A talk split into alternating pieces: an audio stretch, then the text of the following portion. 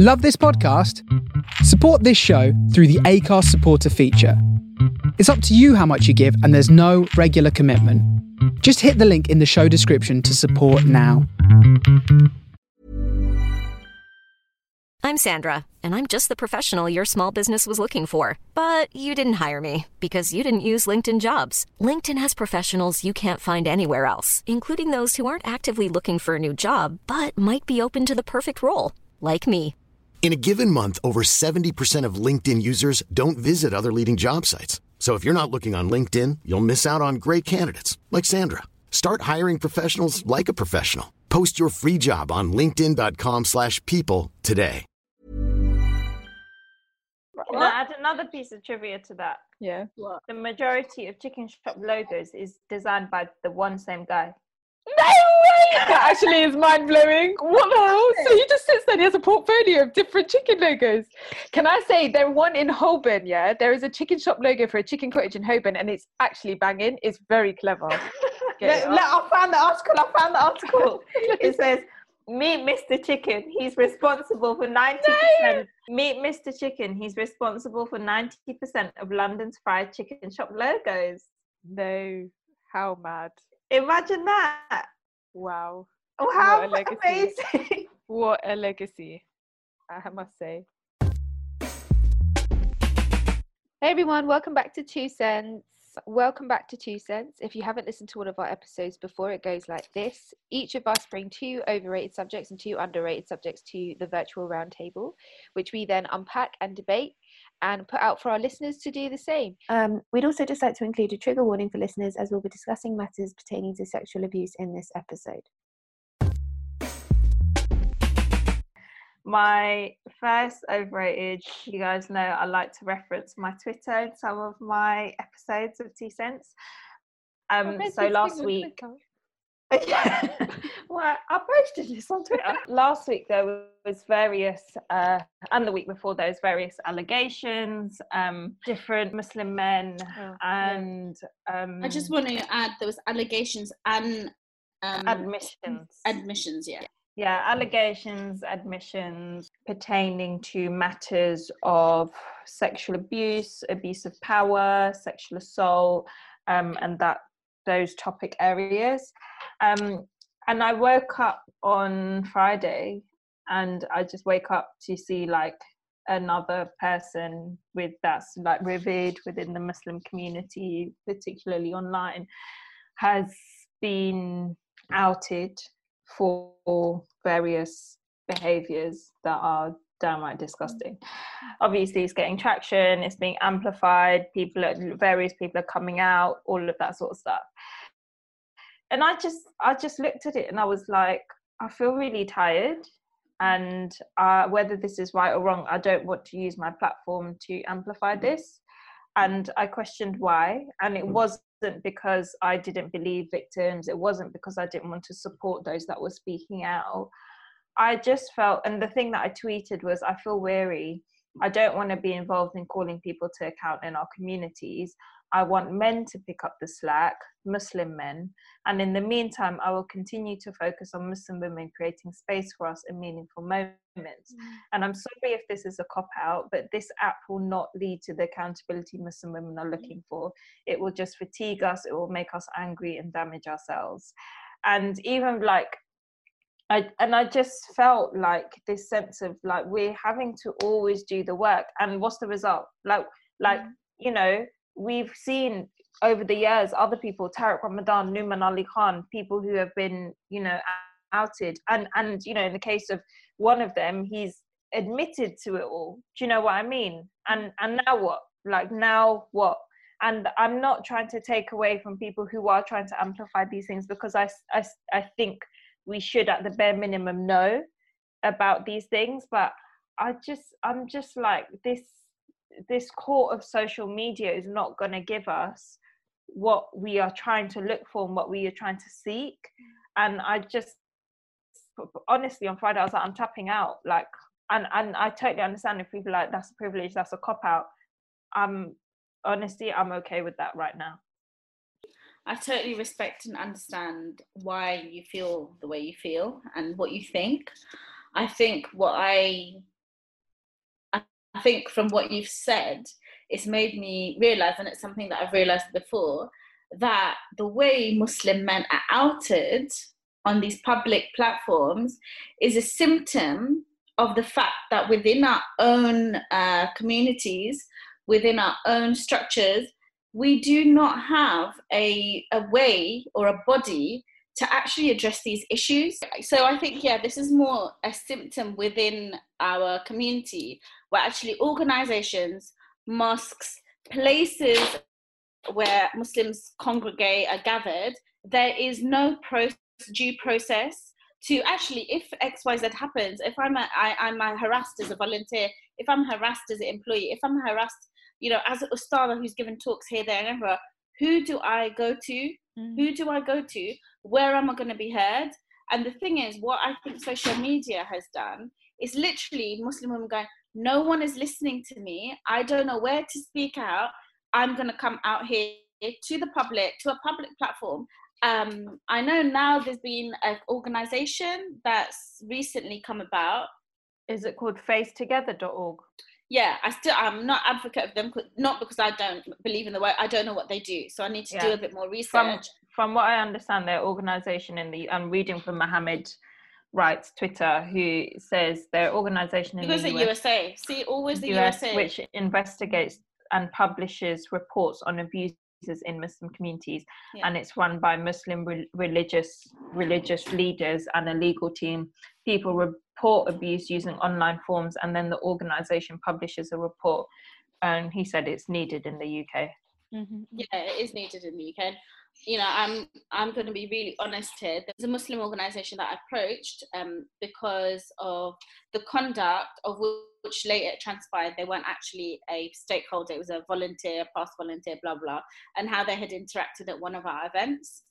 And looking back now, actually, the way they dealt with it wasn't satisfactory at all. Um, and I think the, one of the things was it was the wrong people dealing with it in the sense like it was it was literally the, the people that was closest to me in proximity the people that i had contact with. But really there was also it, it revealed there's no process in there. You know alhamdulillah the muslim woman who did work there who i'm friends with now who really kind of raised it and she championed it. But it's also not her job. Everything is a deeper problem right? A deeper problem in fact we don't have the structures the infrastructure. And i think that also goes back to the fact that we don't so know, I get what you're saying about the social media thing, but I almost think it's like a cry out. It's like of course it is, of course it is, because where else are you going to go when these mm. the own organisations and the Muslim men at large aren't dealing with it? And you know, I I remember a thread and also um, Khadijah's piece on uh, structural misogyny within Muslim communities and Aina Khan's piece.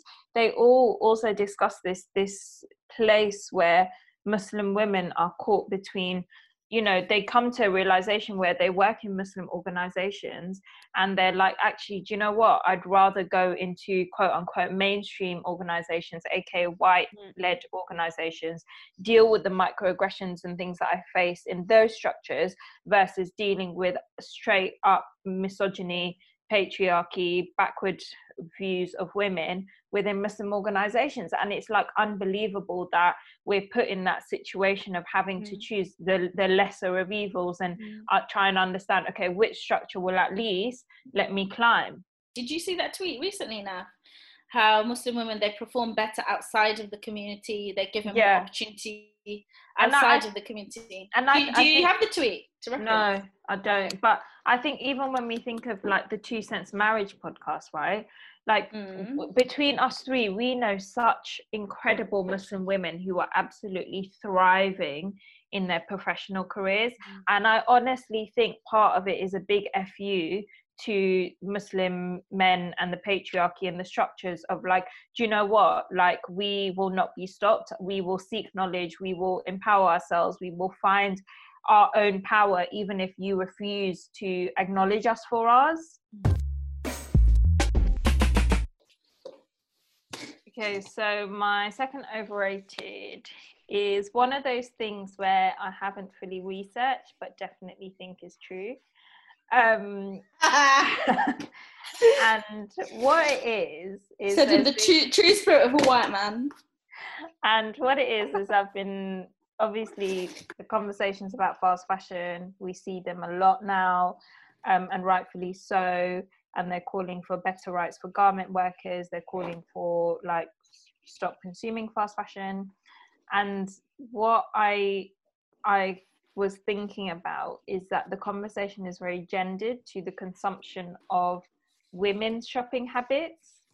And I think there's the issue there because men's fast fashion exists, but I I feel like there's a deeper thing here around the patriarchy and why fast fashion is so gendered in like understanding who the like women are women women and women's consumption of clothes is framed as the problem. And i googled and yes this might be to do with my google history but again i don't think so. I googled um the words fast fashion women and the stuff that comes up is like why fast fashion is a feminist issue, the impact of fast fashion on women on women in developing nations, um, a complete list of, of, like fashion to avoid, blah blah blah. And then I uh, googled fast fashion men, mm. and I didn't get these think pieces. Mm. I didn't get opinion pieces. I didn't get how like our consumption is hurting women, which they are. I got 20 best cheap online clothing stores for men, affordable men's fashion, the 12 best stores to go to, blah, blah, blah. Mm. And like there was definitely like a disconnect from the partic- political issues of fast fashion that we see when we talk about women and fast fashion. Mm-hmm. And I was talking to one of my friends, Anissa, about this, who is actually works for a vintage um, kilo sale company and because and because I was like, you know, is there any reading about this and blah blah. And she was like, um, and we were talking about like why is this? And I was like, she was like, you know, maybe it's also linked to the the pressure that women feel to always look good, mm. and so the fast the the way the fast fashion industry is set up is for us to constantly, you know, don't wear the same dress once, twice, um, always look good on the runway, da da da, all of these sorts of things, right? Um, and so, like I said, this is purely a hunch, but I believe it is true. I I would I agree. My only rebuttal would be, and it's not even really a rebuttal, but it might be that men weigh less on the scale of fast fashion only because the demand is slightly less. So and then I thought this. I was like, okay, what does what what does that actually mean in terms of expenditure, right? Yeah. And I found an article on Quartz, and it says men, not women, are fashion's fastest growing shoppers, okay. and it talks about how men's um, global sales mm. is like starting to overtake the global sales of women. okay so it but it hasn't up until this point i'm okay. not i can't remember what like mm. date marks they put uh, but my, theory, my theory actually is it's going to sound like we hate men podcasts which we don't you know i'm not advocate of men of trash at all i'm not advocate neither am i neither am i Believe I would not. say is because women are more susceptible to change and adaptation and uh, women are more like more inclined to be like you know what yeah let me get a wardrobe whereas the man would be like what's the problem i really simplified it but and i think that's why like if you look at a lot of um key decisions within the home in terms of spending, it will actually be targeted at women. And traditionally, it was like, and then I'll speak to my husband, right? Mm. Because actually, women make those decisions. In some homes, they do have the financial power, in some homes, they don't. But the decision often rests with them. Like, for example, like, you know, a lot of my friends, they're the ones that are doing the, the food shop, they're the ones that are doing the clothes shops for the kids for themselves, even for their husbands, to be honest, and for themselves. So those decisions rest with them. So therefore, therefore, I would say they have the power to affect change within that home. Do you know what I mean? Whether mm. you're, you know, it really depends on your household, but the majority of setups from what I've seen, the the the the, the, the, power. You know, I'm tripping over my words. I'm tripping over my words because I'm generalizing hugely but then also I'm aware that there are families that don't follow this traditional mold where everything is piled upon just the mum, right? Or just the woman in the home. As in, like, she's doing the food shop, she's doing the, the clothes shop, she's making all the decisions and all of that stuff. but I know it's not every home. So I just think that yeah, we just are well more, more woke. Yeah, and, and I think I, I get like for me, I wanted to think about it beyond also the fact that I think the stats like 80% of garment workers are women. So naturally, mm. people draw a natural like feminist argument of like your consumption as women here is hurting women over there and so that like makes sense but then what was really interesting is there was a guy on my twitter who then said actually there's a lot of men in the supply chain that we forget about like mm. from the mm. packers to logistic and to, who mm. are also being exploited um and you know point actually yeah and i and i was like that's really interesting because when i think fast fashion i don't think about men in the supply chain? And is it that if men were spotlighted more then we would um see a, a bigger like a less gendered conversation if yeah. that makes sense? My first overrated is the way we've been taught to read and our approach to reading in books and uh, I'm looking forward to this one. So i don't know if you guys remember a while back i sent you a link to that max joseph video. Um well since just before then, I, would say like since the last 10 days of Ramadan. Was I, the how to read a book? It, was, it, it was just called bookstores. But in, in bookstores, um, in that video, he like basically touched on everything books. Like he touched on how to read, like um, where to read, like all these cultures, all these approaches. It was like a half an hour watch. It was wicked. Um, and like I've always really been interested in like uh, reading methodology. I remember like uh, watching these lectures by Hamza Yusuf back in the day where he had like telling me. yeah like they were like two, two part hmm? was it? He's got an actual specific lecture how to yeah, read. Yeah he's got yeah that's it. And like he I remember being fascinated by that um that video but I didn't find any tangible tools to take away and like implement. But I I found the fast I found it fascinating that there was such a methodology. And um anyway so this one actually was just like perfect for the layman and i have like i think i've done enough to implement it to be able to speak on this now. So since before ramadan like the last 10 days i've been reading 30 minutes a day and it was actually part of like the oaths that i took. If you guys um, haven't listened to our last two sense episode go back and listen to how i take oaths by allah to keep promises to myself. Um, so I've been reading 30 minutes a day and I've been following some of the methods that he talks about when he's spoken to people who are expert readers in that video.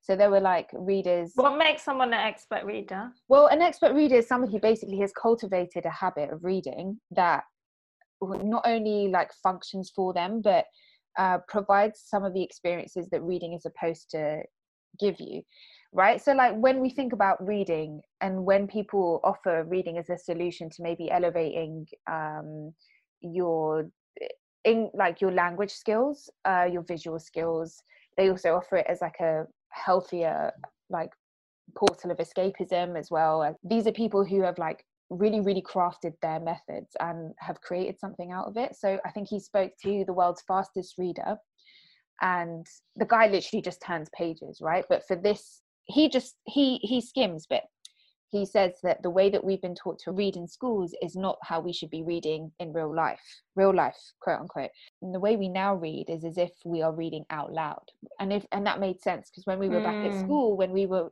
told to read there were like very few yeah there were very few silent reading moments right? And even then you would imitate how you would when you'd read to the class right? It would be one by one round the round the table and you'd have to like really enunciate and you'd have to perform and you'd have to take your time and and all of these can things. can i just say i i always felt quite smug when like you were getting to the end of the textbook line that you had to read out loud to the class and then you, you seamlessly continued.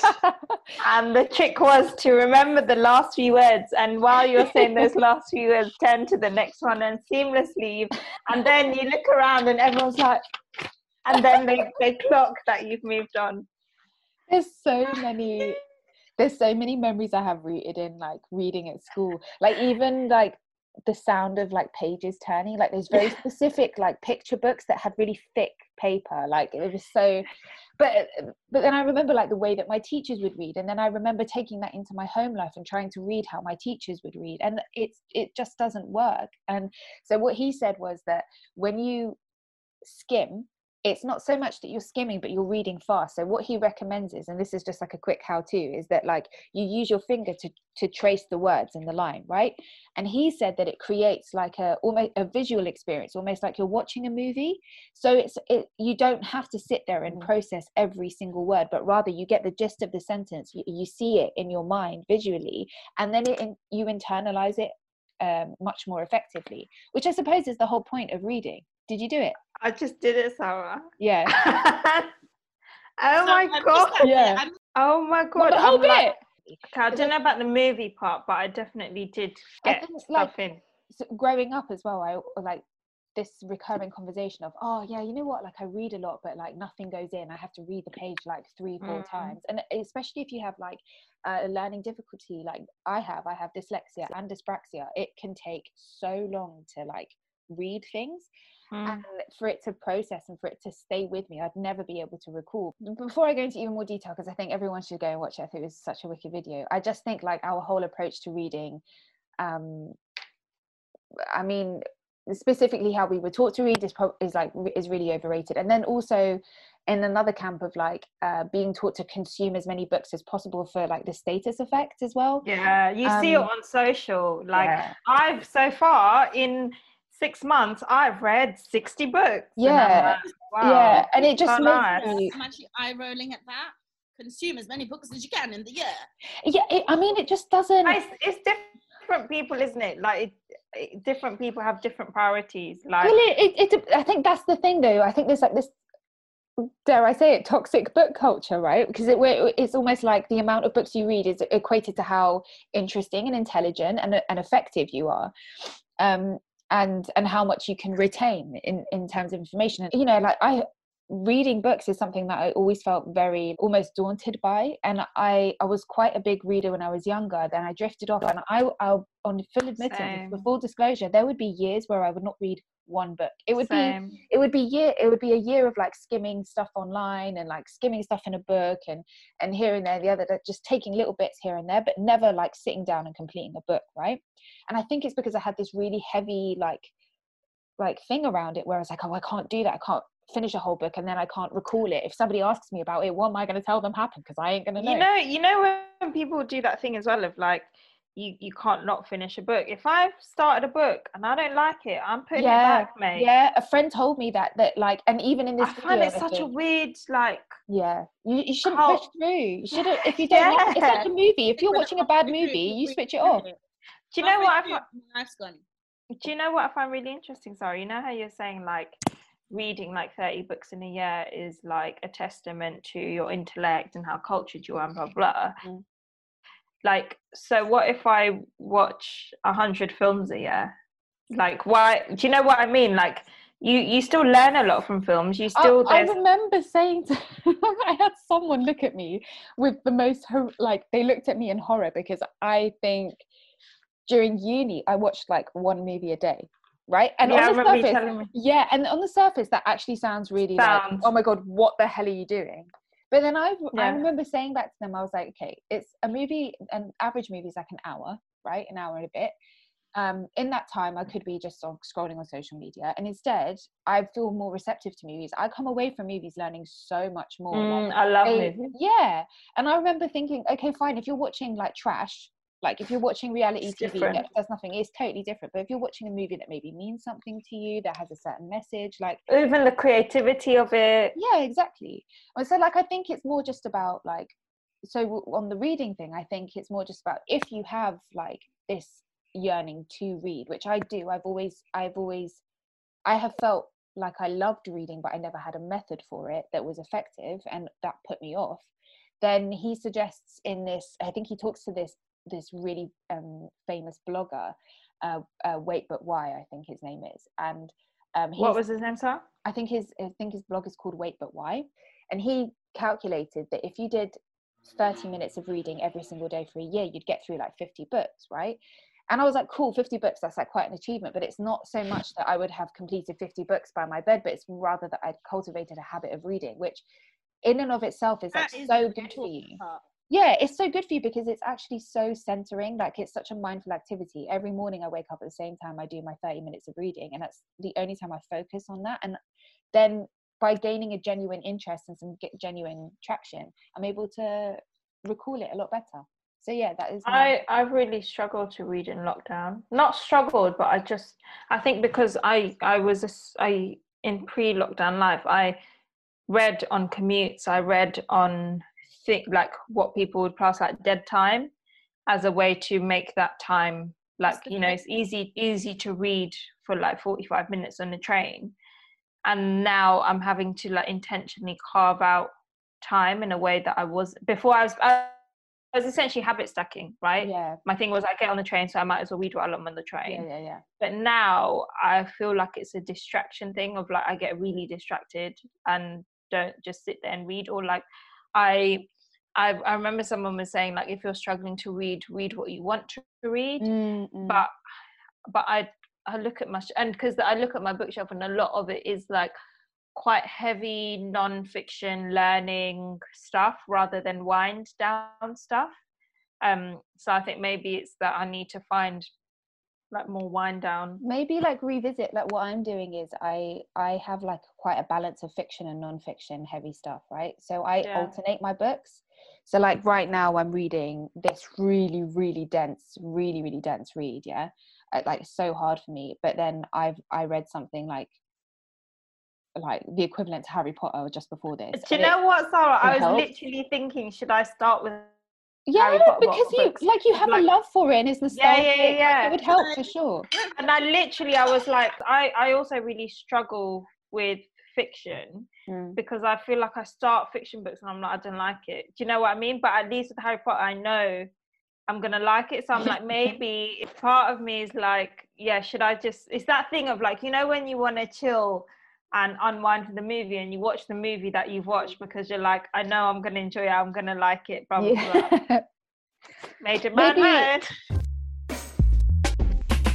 So my second overrated is I don't really know how to phrase this, but I was okay. So let me start it like this. I was watching um, Zac Efron's new series on Netflix. I was a bit What is it? skeptical. It's called Down to Earth, and I was a bit skeptical because it's Zac Efron, and I was like, this is a movie star doing deep and meaningful things. about. Yeah, so he's made a comeback into sustainability and.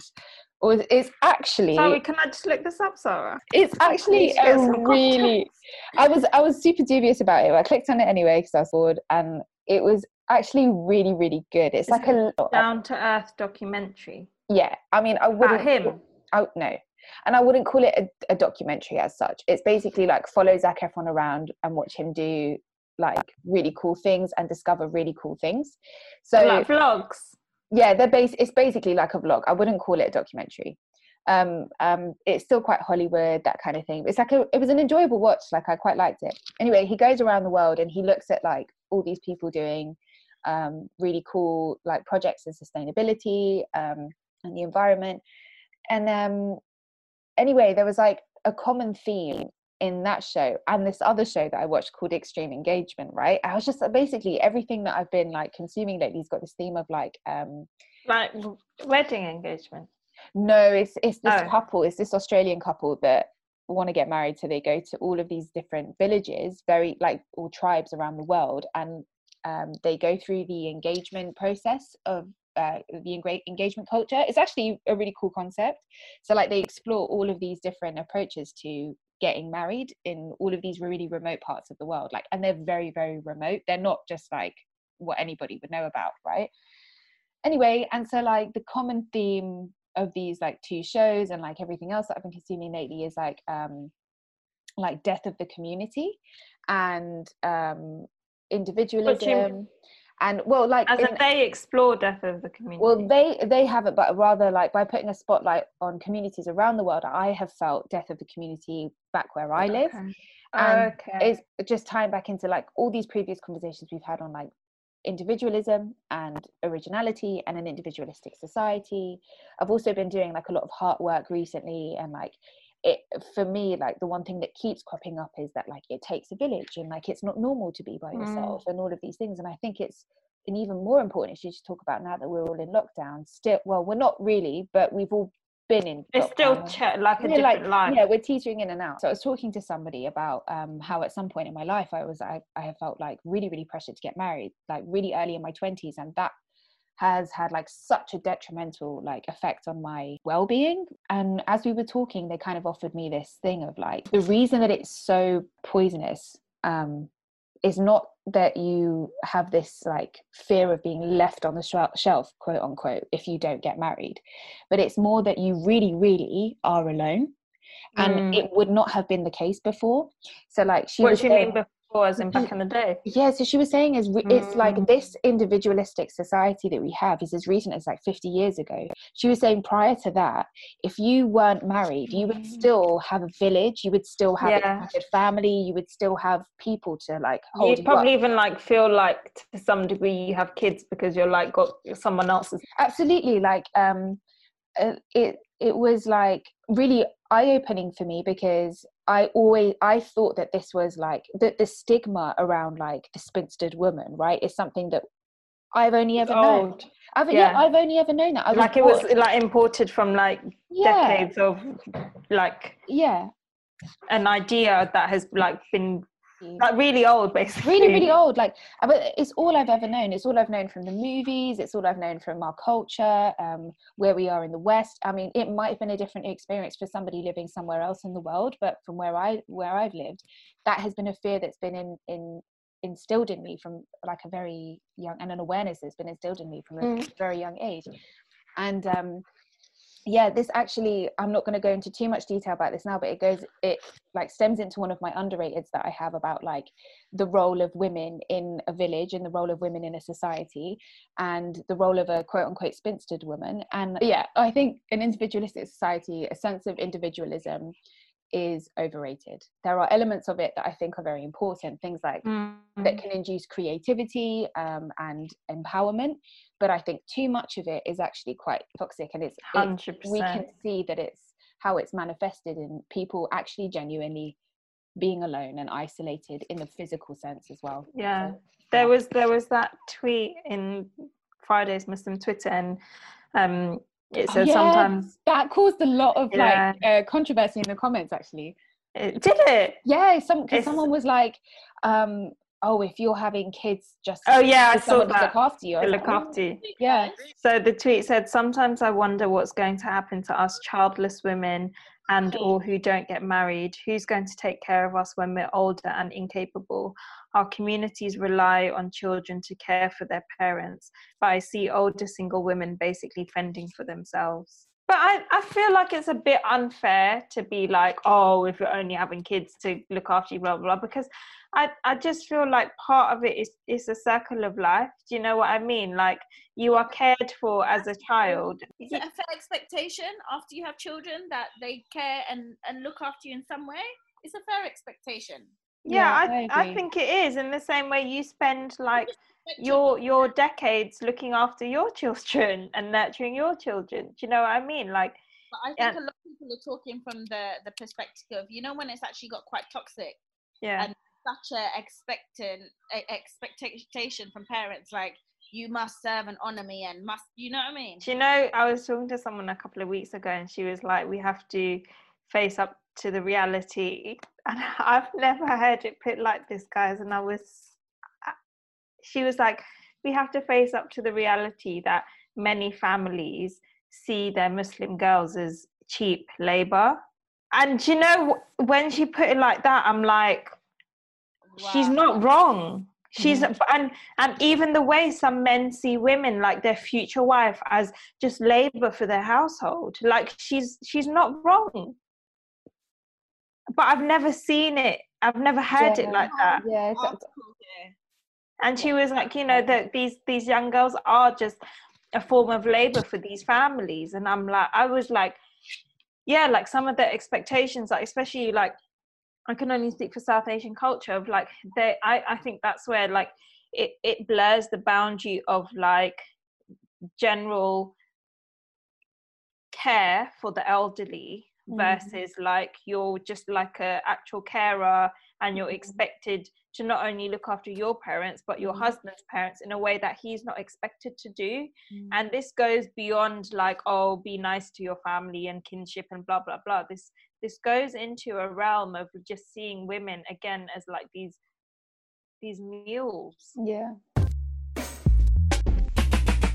Assalamu alaikum rahmatullahi wa barakatuh. My overrated is actually um I always feel like we're quite thematic when we do our ve- these last two we've been very, very actually was it work from home Sara that we were doing the well yeah, yeah. that was a complete accidental yeah. themed episode. Even the editorial on that was I used it for that, you Sara. Thank you very much.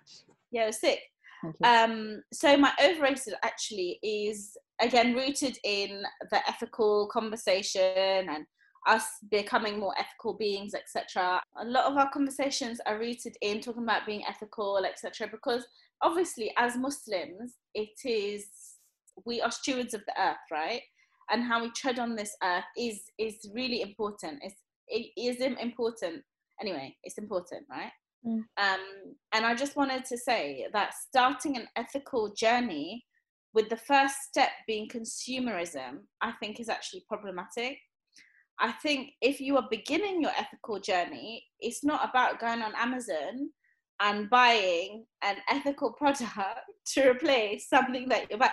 Obviously, you can see the irony within that, right? And you can see the problem within that. I think actually buying something to, to make sure that it's vegan or this, that, whilst it's a fair step, I think it actually you're we're going around it all wrong. And this is a, a warning to Where myself. did you buy your cloth pads from?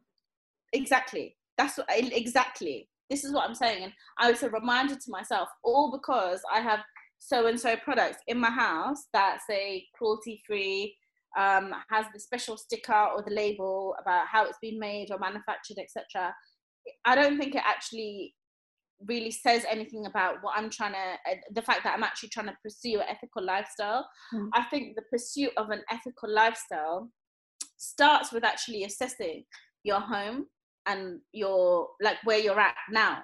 Like actually not uh, engaging in consumerism. So it might be actually you feel like getting another top but actually it's sitting with yourself and be like do i need that top? What clothes do i already have? So i think too quickly and i see on my instagram like the amount of things that are sponsored posts now that are ethical things and then i click through them like oh i really want this wooden thing for my child or oh i really want that for my kid do you know what i mean? And then i'm like wait hang on what what part of my life is ethical? Is it just the consumerism part? Like mm. so yeah i just think it's an easy way to come across as ethical. Yeah. Yeah obviously i totally think that you know where we put our money is uh, chakras are not free from the throat.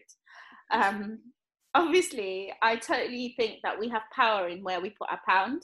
Obviously i think that we should be putting our money to good things but i just think the pursuit of an ethical life it doesn't start and end with consumerism. There's a lot more other ways you can um, act upon it if that makes sense and this is the point where i now turn it to the room and i ask sara and if you for examples of that I I agree, and I, I would say okay. One example I would offer up is that it, it can actually be like um uh, the best place to start is obviously like educating yourself on larger projects and and there are like more intangible places that you can start right at the beginning right that's like mm-hmm. you can almost phrase it as being like a little bit more grassroots right but i mm-hmm. think with the uh, the consumerism thing i think it's the only reason i see it as being the most feasible for people as a first step is that um, it's we live in a um, a society of consumerism. It's often our first port of call, and mm. so the next time we go to purchase something, which will probably be within the next couple of hours because it always mm. is. Wow. Um, it's our like that fact there within yeah, the next couple of hours. Yeah, because it is. Yeah. Um, I mean, we would have a more informed decision and it would be making better choices right? The same way mm. that when you decide to change your uh, your eating to a healthier like lifestyle the first thing that they encourage you to do is to make better choices right? So like forget about restricting your diet restricting your calories or anything else. It's about opting for the pepper over the chocolate bar or whatever you know? Um, so I, I think that the the better choices in terms of consumerism is in an ideal world it wouldn't be our first port of call but i think it it makes sense. And um, as for intangible things I, there's like energy consuming activities right? So things like browsing social etc having long showers um leaving the tap running. You know what you just said? I think that's actually prompted a thought where i think sometimes even i've had this conversation on on the podcast several times is a lot of conversation in terms of like oh i want to go ethical i want to buy organic food for example. A lot of the times we default to that but i can't afford that. I'm not there yet. I can't afford to buy that winter jacket that's made of whatever wool. And and I think a lot of it is often around the fact I can't afford to have an ethical lifestyle. But actually, what you've just said for things like shortening your showers or you know saving your food scraps so that then you make your own compost or there's um things that you can do in your home right now like having a shorter shower actually when you're th- doing wudu making sure that you fill up a mug of water as opposed to having the tap running. I i understand what you're saying um However, I still think, and I think your second part, I think your second part is more clearer on what you're saying in terms of like your to live an ethical life doesn't mean you have to shop start with shopping um and my point is that like to buy something ethical off amazon yes it's not ideal but it's still a step to a first trade off you know like for me to buy, for example, cloth pads, yes, ideally I shouldn't be buying them off Amazon. Yeah.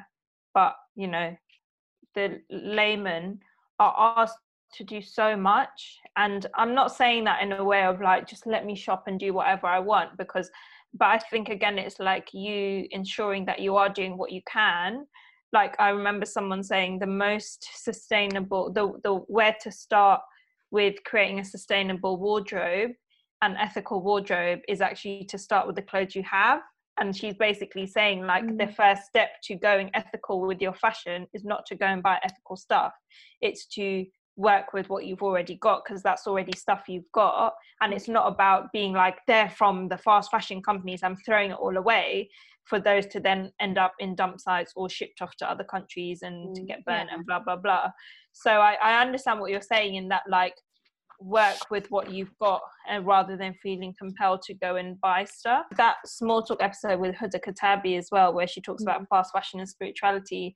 Honestly, Sara has always stayed with me when yeah. I heard her talk about how we have to question our consumption decisions in relation to fulfilling emotions mm. because i definitely would like buy something because i'm like celebrating a win or like even down to like going to see someone so you feel like you have to buy something like to last week i saw some friends and what i did is i grew plants over lockdown knowing that i would see them eventually and i gifted them plants. And more and more what i'm trying to do is when i go and see someone you know it's so easy to buy you know flowers or a box of chocolate or something like that.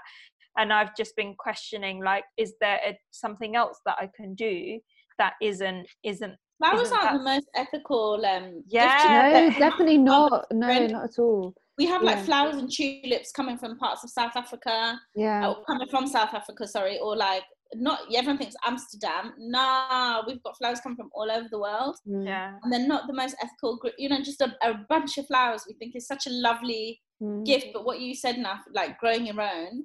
I quickly googled about flowers and ethical and there's a Vox article and it says the hidden environmental cost of Valentine. Hiring for your small business? If you're not looking for professionals on LinkedIn, you're looking in the wrong place. That's like looking for your car keys in a fish tank. LinkedIn helps you hire professionals you can't find anywhere else, even those who aren't actively searching for a new job but might be open to the perfect role. In a given month, over 70% of LinkedIn users don't even visit other leading job sites. So start looking in the right place. With LinkedIn, you can hire professionals like a professional. Post your free job on linkedin.com slash people today. Since 2013, Bombas has donated over 100 million socks, underwear, and T-shirts to those facing homelessness If we counted those on air, this ad would last over 1,157 days. But if we counted the time it takes to make a donation possible, it would take just a few clicks. Because every time you make a purchase, Bombas donates an item to someone who needs it. Go to bombas.com slash ACAST and use code ACAST for 20% off your first purchase. That's bombas.com slash ACAST, code ACAST. Valentine's Day roses. Um, and it talks says American shoppers are expected to spend nearly 2 billion on flowers, most of which will be roses this Valentine's. Almost all of these roses will be flown in from Latin America, um, Wow. the world's second and third largest exporters of cut flowers after the Netherlands. Colombia is also alone shipped more than 4 billion flowers to the US last year, according to the Washington Post and Valentine's Day makes up for more than one fifth of the country's rose growers' annual revenue. Um, and it talks about how um, there's the fact that the labor costs are much lower in Colombia and Ecuador, and um, both countries have trade agreements um, with the US that was originally intended to give farmers viable alternatives to coca, the plant that you was used to make uh, cocaine. Um, one second. Uh, and it talks about the the fact what makes them damaging is the um, transportation of them.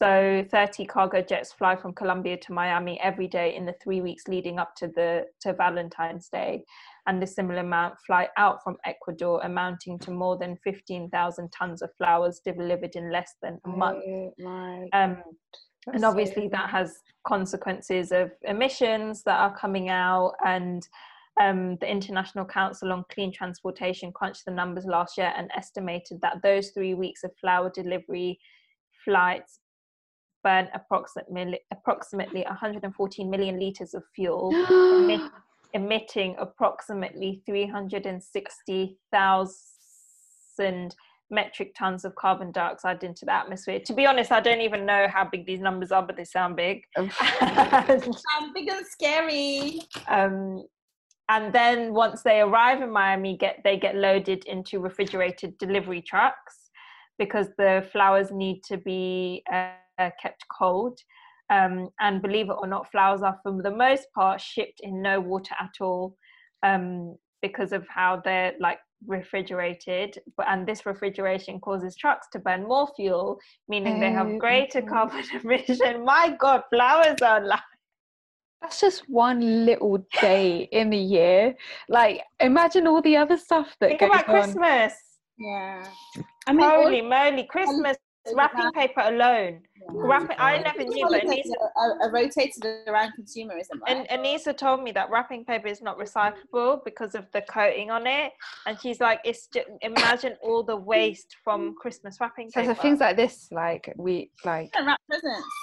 it is so wrong. I wrap it in like Wrap it newspaper, that- or- tissue. yeah, we use that brown paper. Or Yeah. if you could give me wrapping paper, I'd just save that. Yeah, same. Well, well, well. That was that meandered into a very good conversation. Thanks, guys. So my next overrated, quick one, literally one sentence. For all of lockdown, I've not had any takeaway. Yeah, I've not ordered nothing.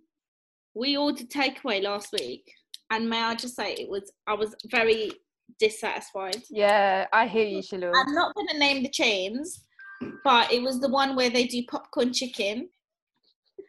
And guys, the Minga burger, literally, that's what it should be called. It was so bad. Do you know what? I ordered from the same chain a couple of weeks ago and I did absolutely devoured it. It was fantastic. Can I, and I loved it and I'd do it again.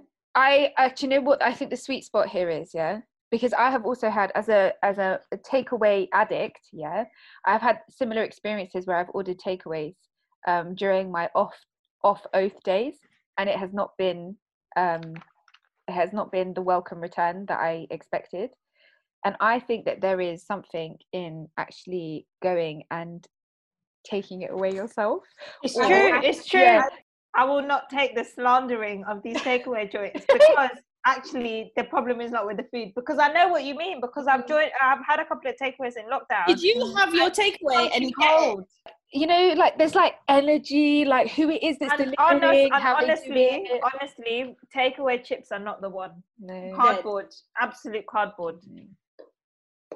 You know what? There must be a guide out there for what things you should order. Like you know, a curry. You can order a curry by takeaway, Yeah. like a Thai green curry or something. Oh yum! that will stay well. Do you know what I'm saying? Yeah. But chips takeaway dead. Because the thing is, it's fast food. It's meant to arrive in five minutes, and it's meant to be Mm. eaten in five minutes. Yeah, yeah, yeah, yeah. It's not meant to take. I, will- I will be honest. As you're to come. talking, I want to get myself some fried chicken. you have to walk to the place. You can't. You can't be ordering it on the app. It's not. It's not. Do you know where I learned that? The harsh lesson was Chinese takeaway. I have never had a Chinese takeaway that was delivered to me that I liked as much as I did when I went and collected it and brought it home. I'd said there's something different. There's something different, isn't it? Yeah. And you know, like chicken shop, I need to be like, no, Chicken not shop. that sauce. I Yeah. want that. yes, chicken Yeah. shop. Absolutely. Correct. Absolutely. Can I tell you a bit of intel about chicken shops? Oh no, don't do it. You're gonna ruin it. The majority of them are no, no. It's not peak, but it's just interesting. Well, it's not. It's just a bit of trivia. The majority of chicken shops in London are owned by the Malaysian government. So random. right? Can I add another piece of trivia to that? Yeah. The majority of chicken shop logos is designed by the one same guy. No way! That actually is mind blowing. What the hell? So he just sits there and he has a portfolio of different chicken logos. Can I say there one in Holborn, yeah? There is a chicken shop logo for a chicken cottage in Holborn and it's actually banging. It's very clever. Get Look, I found the article. I found the article. it says, "Meet Mr. Chicken. He's responsible for ninety percent of." Oh wait, the pop up is stopping me from reading the headline. Meet Mr. Chicken. He's responsible for ninety percent of London's fried chicken shop logos. No. How mad. Imagine that. Sorry, can I just show you the chicken shop, ch- chicken cottage logo, please, in Holborn? It's really quite fantastic. I mean, his his portfolio, you can see the progression. I've Actually really loved how much our conversations have meandered today. That is so fantastic. Very, very No, good content. They're really all different said? types of chicken. although the although the logos look similar in appearance if you look at it it's completely different there's no interlocking chickens or halal sign and things like that everything's different the majority of logos you see floating about we came up with I'm so imagine having that legacy. Wow. oh What how a legacy. amazing What a legacy. I must say. my first one underrated is the patriarchy spectrum. Sorry i really started there. Wow. The patriarchy spectrum. And what i mean is in the last few weeks we've seen a lot of male abusers be outed.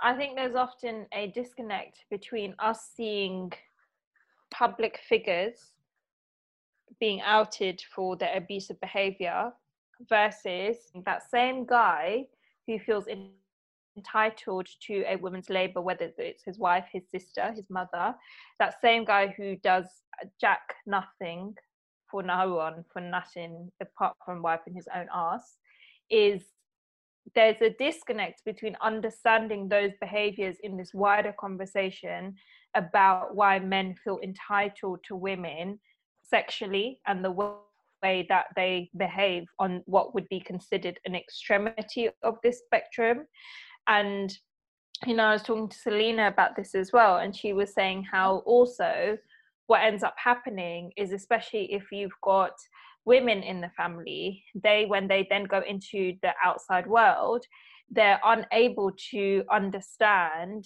that they're being disrespected. And this is not me saying like oh that people who get abused or people who um are victims there's something wrong with them. That that's not what i'm saying at all i'm saying there's a disconnect and this this this this hurts women and girls when they are outside of their houses whether it's in marriage whether it's trying to find a partner or whatever it is whether if even in the workplace of how they've had um, behavior modeled to them it becomes a norm.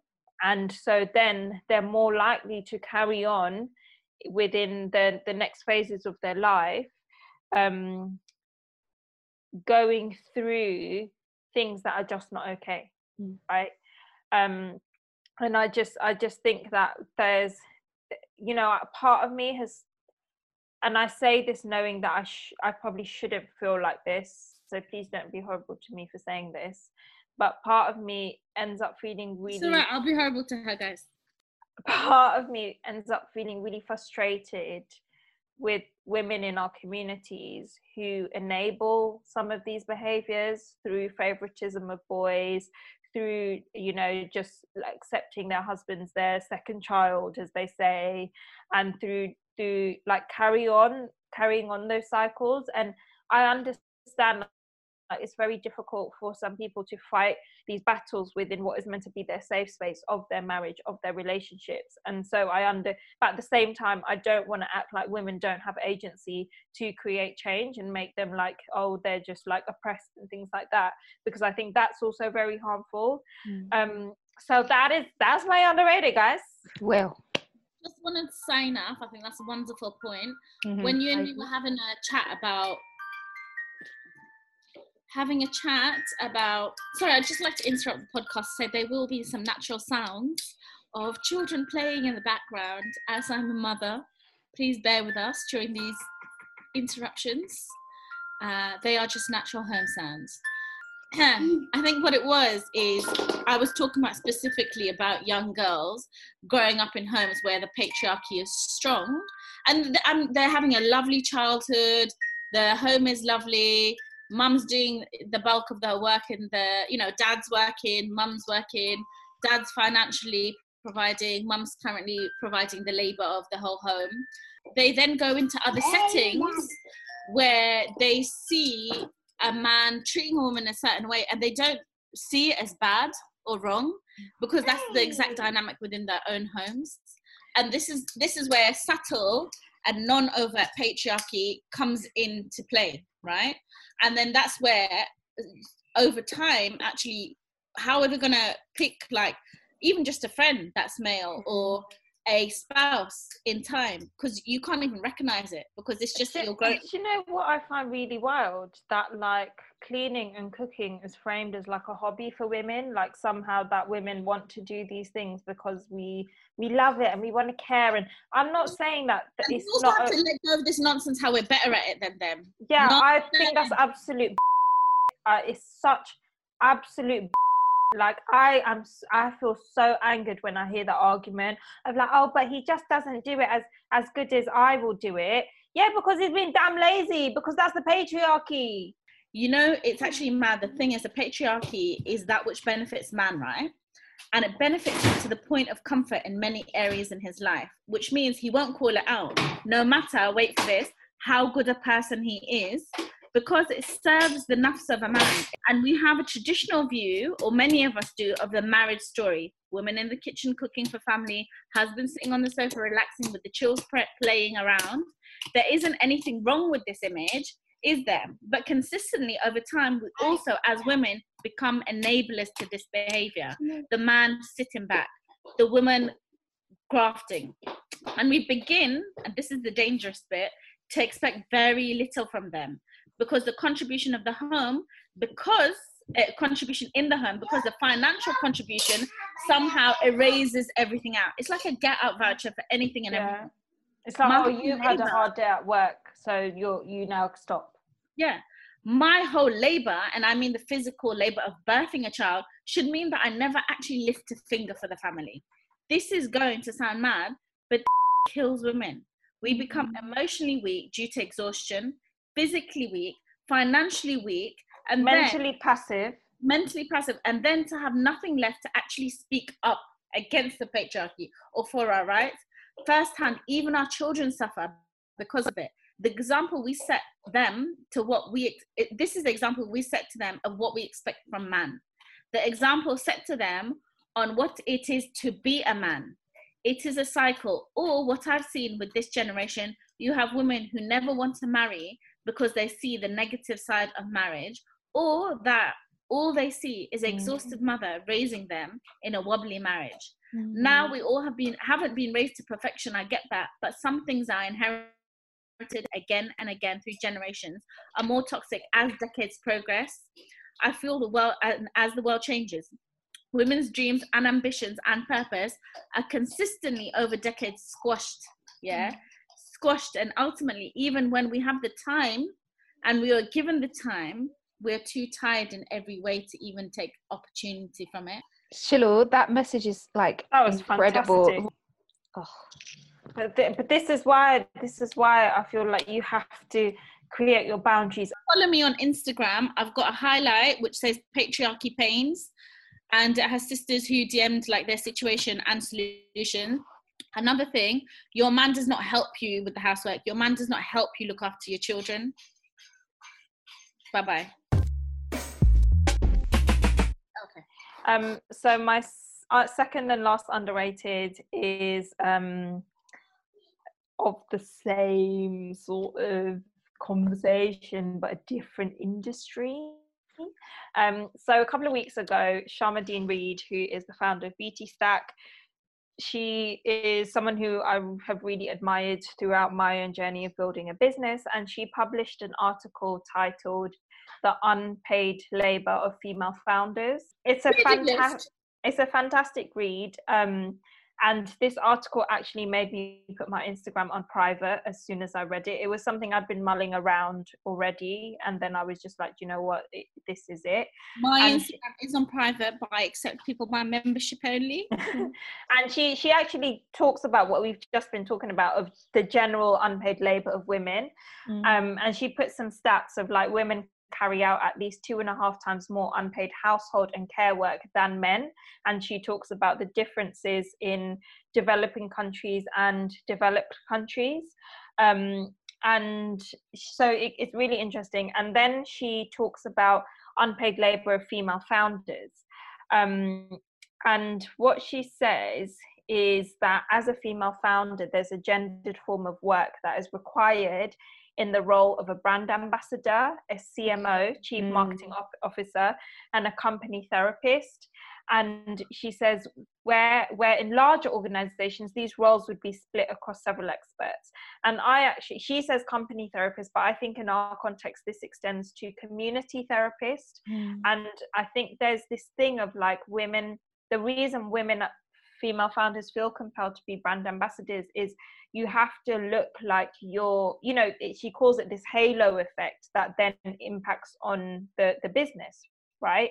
And she's she talks about how um what this then does is it puts the business at risk because businesses don't get cancelled but people do. Like cancel culture happens to personal public personas. And um she says if you take away your brand ambassadorship and the, the then that mob has no access to you mm. and again like this is how like the the impact of gender impacts on business like when you look at a organization like the wing and how they are so publicly scrutinized and they are so publicly um, sort of investigated and talked about versus an organization like WeWork, right? Even mm. when politicians, Diane Abbott dragged. Yeah, exactly. And so when you look at nothing. when you look at uh, organization like the wing even the way it's talked about is the way the founders are spoken about as mm. women versus WeWork is spoken as an organization rather than its founders. And yes you can say oh but WeWork it's it's worth more and the valuation's higher and blah blah blah. But I, it is definitely a a bigger problem. And she talks about how this takedown of female founders stops other women wanting to start a business because you feel like you have to be public and have this public sort of accessibility to you yeah. to build a company. And she talks about how we must allow women to build companies and fail quietly with the same frequency and fervor as men mm. and i this honestly this made me put my instagram on private just because i the context of this was a couple of weeks prior i had this account it was a muslim woman um, who was just like consistently tweeting about me and saying things about me in relation to trying to essentially drag Amaliah, right? And I just thought, like, I I was like really mulling it over, and I obviously I, I I didn't feel nice, you know, it was a horrible feeling, and now I'm like totally. She was 100% projecting whatever was going on with the situation she was talking about onto me. But at the same time, I'm like, that's one of my friends said the reason she feels like she can do that is because she feels a proximity to you in the way she might not to, to someone else, right? Mm-hmm, mm-hmm. And I just, I also realized that like part like more my instagram my twitter because twitter's like less visual more wordy more like random thoughts whereas instagram i feel like is a bit more private mm. um or a bit more personal life lifestyle section of yourself. Yeah it's lifestyle section. And i just had this feeling of like actually people aren't entitled to me they're not entitled to my dms they're not entitled Proximity. to my yeah they're not entitled to what i do and what i say and you know like someone like Sharmadean she's taken away the ability for you to reply she's always had this for a long time to reply to your stories and i constantly reiterate on my socials that like this is this is an extension of work for me like it's a way mm. for me mm. to get my work out there it's not me being my my like personal private self and you know i think you know she talks about a company therapist but i i you know me and selina do get a lot of DMs and things that I just uh, uh, we're expected to deal with in a mm-hmm. way that you know, for example, Salim from Muslim Vibe probably isn't. Do you know what I mean? And I, I'm not. I don't want to come across like, oh, don't DM me, don't talk to me, blah blah blah. Because I, again, like I've benefited from social so much, and I love the conversations I have in my DMs, and the the it's it is definitely a minority of people who overstep the boundary and almost use us as a place to offload mm. and a play and i get it because you know we have two cents we're very honest we're very open we talk like honestly and so you know i can imagine people build a picture of of you know these female founders in their head of relatability of and i totally get it i totally get where it's coming from or even sometimes it's this thing of like you're able to go and talk to someone you don't know because there won't be a judgment in the way that there would be with your friends.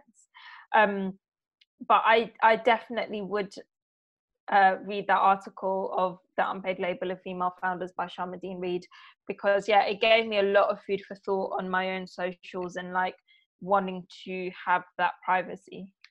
I just think with social media people think you're there you know it's a right to follow and people also said oh but what if someone's just starting out on social? And i said that's fine but following me is not a right. You know i'd really really um, encourage even if you're not a founder even if you're not running a business go and read the article because it's still enlightening in terms of what is expected of women so um, my first underrated for this week is Istikhara. I don't think Istikhara is underrated, but I think just like maybe how we use it. I watched um actually I attended a webinar yesterday or the day before with Suhaib Webb. For, On these uh, webinars, sis. Yeah, um, with Al Buruj Press, and um, oh, I haven't had Al Buruj in time. In time, yeah. But Suhaib you, always just Al Buruj. What yeah, throwback. Yeah, and he, but Suhaib's always like he's loyal to them. Like he always comes through with them. Anyway, so he did it on Istikhara, and it was like a Istikhara workshop. And I'm always interested in Istikhara because um, it's something that I don't really have as part of my lifestyle. Don't really know how to use it. I mm. fall in and out of using it for pivotal like milestones in my life, and I am interested in making it part of my daily routine, right? And something mm. that spurred that was actually we reached out to somebody to do an Instagram takeover and they responded by that. saying, yeah, they responded by saying, I'm going to do Istikhara on it. Yeah.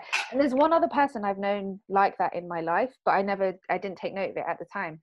And, um, and I just thought it was really interesting. Like it, I know of the concept of consulting Allah subhanahu wa ta'ala for everything. I just didn't think mm. it could get as granular as that, or people exercised it as much. So I was like, how do I do it?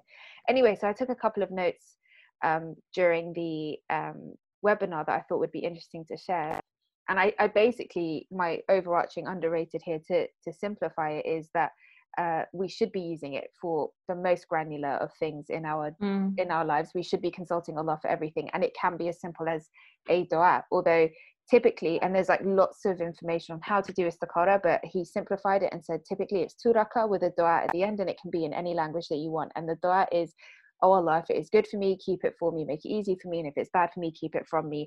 And if and and when you say me it's for my hereafter and my livelihood in this life. And you can put a bunch of other like conditions on that as well. Last week i basically shared the istikhara dua on my instagram um and it, it says like the whole oh um oh you've like um you've used gold sellotape to bookmark the leaves. That's so nice. That's so i actually did that in ramadan and That i is- was like you know what? I'm gonna make my fortress of muslim have piece of art. that is a piece Yeah. of art sis. Very nice. Thank you. Thank no you. worries. No worries. Well yeah like it is such a like kind of slept on like part of our islamic lifestyles to be honest like it's, it's virtually unheard of especially in my personal circle to be doing it as frequently. Really? like, yeah it is. Like whenever i have heard about doing istikhara it's always been in the context of these really pivotal milestones and never for anything else yeah. So um i think like it, a couple of interesting things he said um in that istikhara workshop was he started it off saying like uh istikhara is used as this kind of like uh well, pull it out of the tool bag um like kind of dua and because we have that relationship with it at least this was my own projection of what he was saying like or is it like end was he saying it was like the end of the line? Uh, he didn't he didn't say those words but the way that i kind of interpreted what he was saying was is that it is end of the line that it's the last kind of uh, resort. In that he said um, that society has forced us to want what's more than normal and more than we deserve and i don't think that's to say what he was saying was that uh, we're not we have a cap on what we think we deserve. Ultimately, that's for Allah, but we don't really factor that in when we're making the dua of istikhara. It's more like, you know, we're entitled to an answer, we're entitled to guidance, we're entitled to clarity, we're entitled to almost the thing that we want to happen as well. I think it's really easy to fall into the trap of just like, um, I don't, I don't quite know how to explain it, but it's almost like uh, thinking that you it's almost because you treat it as like a last minute thing um consulting allah it's almost like there is there is an arrogance in that. So it's like to to understand that you're seeking power from the ultimate power to it's almost like to oh i'll just seal the deal. Yeah exactly. And to seek knowledge from the ultimate benefactor of benefactor of knowledge. And then to manifest that is to do it for the most granular of things in your day my second underrated is um, feminine energy, which we talked about in our last working from home episode. So I'm not going to go into like too much detail because we discussed it uh, quite a bit of length in the other one, but I'm going to talk more specifically about the book that I'm reading. the and- other one is the work from home podcast if anyone wants to go and listen Um, so, and this tags onto the un- overrated that I um, uh, put forward earlier in this episode, which was about like the role of women in villages and in communities and in societies. And um, so there's this psychologist, she's from the Jungian um, psychologist camp called Clarissa Pinkola Estes. Estes, I'm not sure how to pronounce her last name. And um, it's the book that she's written is called Women Who Run with the Wolves, and it's like this huge cult following, and it's supposed to have transformed like loads of women's lives, etc. And um, there is just this whole world of like the feminine quote unquote psyche that I never knew existed for for me. So many times in my reading around the book, so many women have said like, "I wish I had this in my teenage years. I wish I had this much earlier in life. I wish I knew this bit about myself." Um, and because I'm only a quarter of the way into it, I've done the reading around it, seen what other women have said, and I'd like to like I'll post this article in the editorial as well. But there's this um, writer for uh, Medium.com called Eleanor Le- Lemon, Lehman, Lehman, um, and she's written an article called uh, 13 Reasons Why You Should Read Women Who Run with Wolves Instead. And I'm just I going want, to I want everyone to say my name like that Nafisa Bakkar Bakkar Bakkar I see it to encapsulate yeah to encapsulate what this book is about i'm just going to reel off the 13 reasons. Uh, number one over civilization is the death of the soul and you can kind of take from that what you will at this point. Number two trust your in- intuition not the wicked stepmother okay? And when you read the book you'll kind of understand because she gets through these messages in a really amazing way by explaining them through all of these old fables, all of these wild woman fables, right? There's been this stereotype of the wild woman that we've all come across in popular culture at some point, whether it's like Mm. the Loloba woman in the Simpsons movie or like that like eccentric um grey-haired woman living in a hut in the forest or whatever. Mm. Um the third one is don't trade your soul soul for safety. That is really like in line pretty much with everything we've been talking about in this podcast. Can I read the list? What she lists as safety, Sara? Yeah, Because I'm just on article. She says we often choose the safety of a stable job, socially accepted lifestyle, and a financially securing ma- marriage over making that wild dream of ours come true. Yep, and like she goes into in depth choosing your I, I mate and your really just think people are not lis- ready to listen to this podcast. honestly it's dead four surrender to your higher power it knows where to lead you Sara, one more.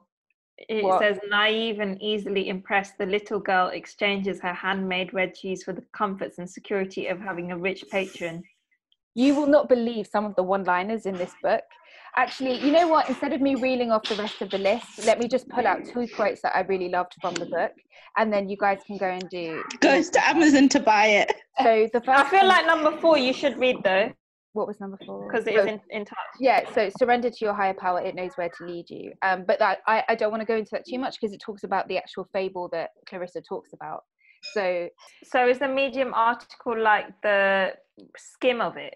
It is yeah and it's like the reasons that you it, it covers the topics that clarissa t- uh, t- talks about and it and it what what Addiction to daydreaming brings death. yeah yeah it's so mad like guys when i tell you the revelations i've had so far like i don't want to go like all really crazy woo woo on the podcast but like off the No, record, but you know what? That mad. one you just read, that what you just read, I have sisters who are trying to escape their reality daydreaming by like you know you can tell because when we speak right some of our experiences or advice is grounded in reality Mm. and some is grounded in what's opposite uh, ideality like Yeah. the ideal if i was just this if i was just that then this wouldn't happen right But Shilu, the, Um, the really interesting thing about that is that females are taught that to daydream at a young age as a means of escapism and, and as a means of cultivating idea like the ideal. do you know what i believe that because when they, they say girls are better at imaginary play blah blah blah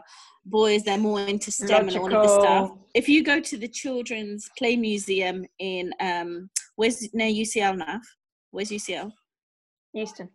yeah, Euston, there was an exhibition on play, and they had uh, dolls' houses.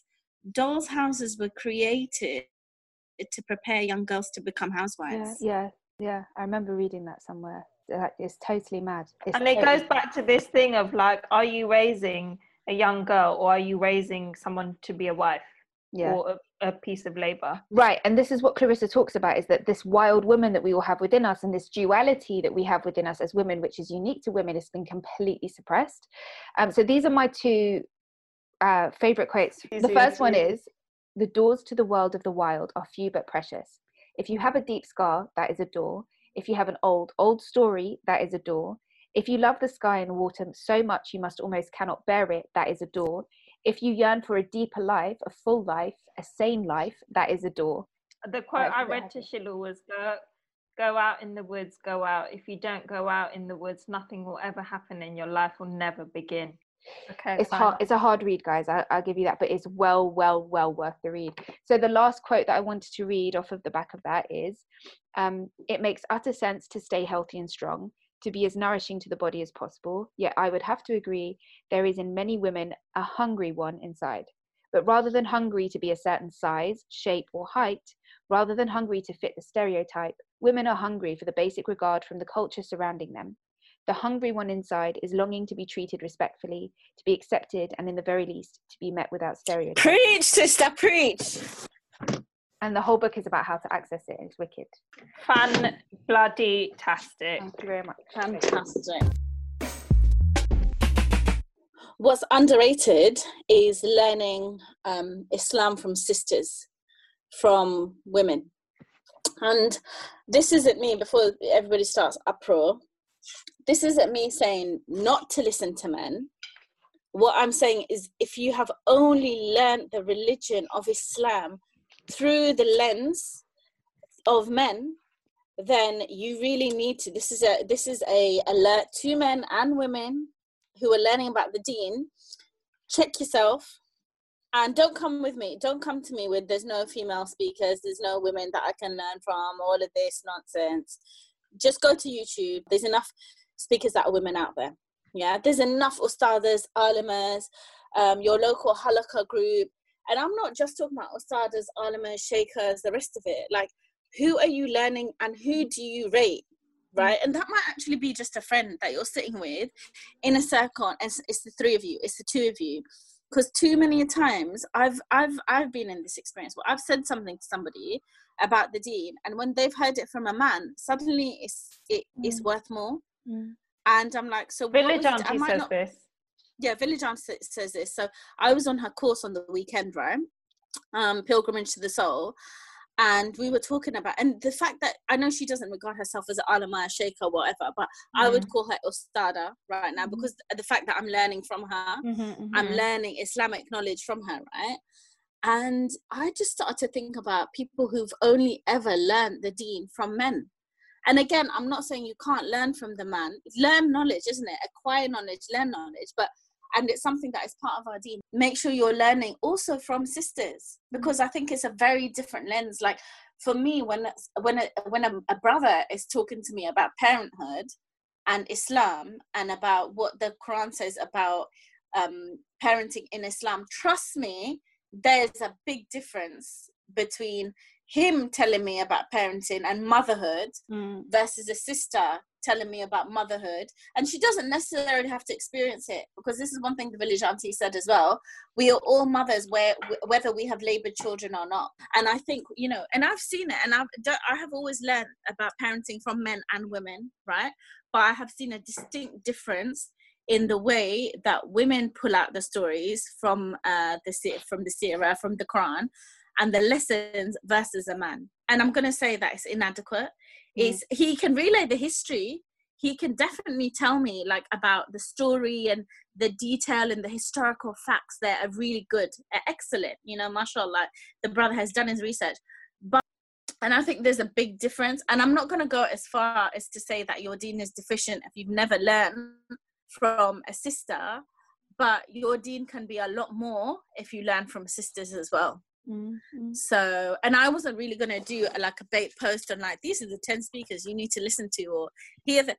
But I had to do it because I realized that people were trying to give me same two old names. Mm-hmm. And I'm mm. like, we're still in 1992. Like, there's so many amazing speakers now. Like Dr. Fatima Jackson, I'm in awe of her. She's actually, um, she is in the field of science. If you were to YouTube her or find her, she talks more about like science, but she has done one particular talk about um, yeah about uh, uh, okay.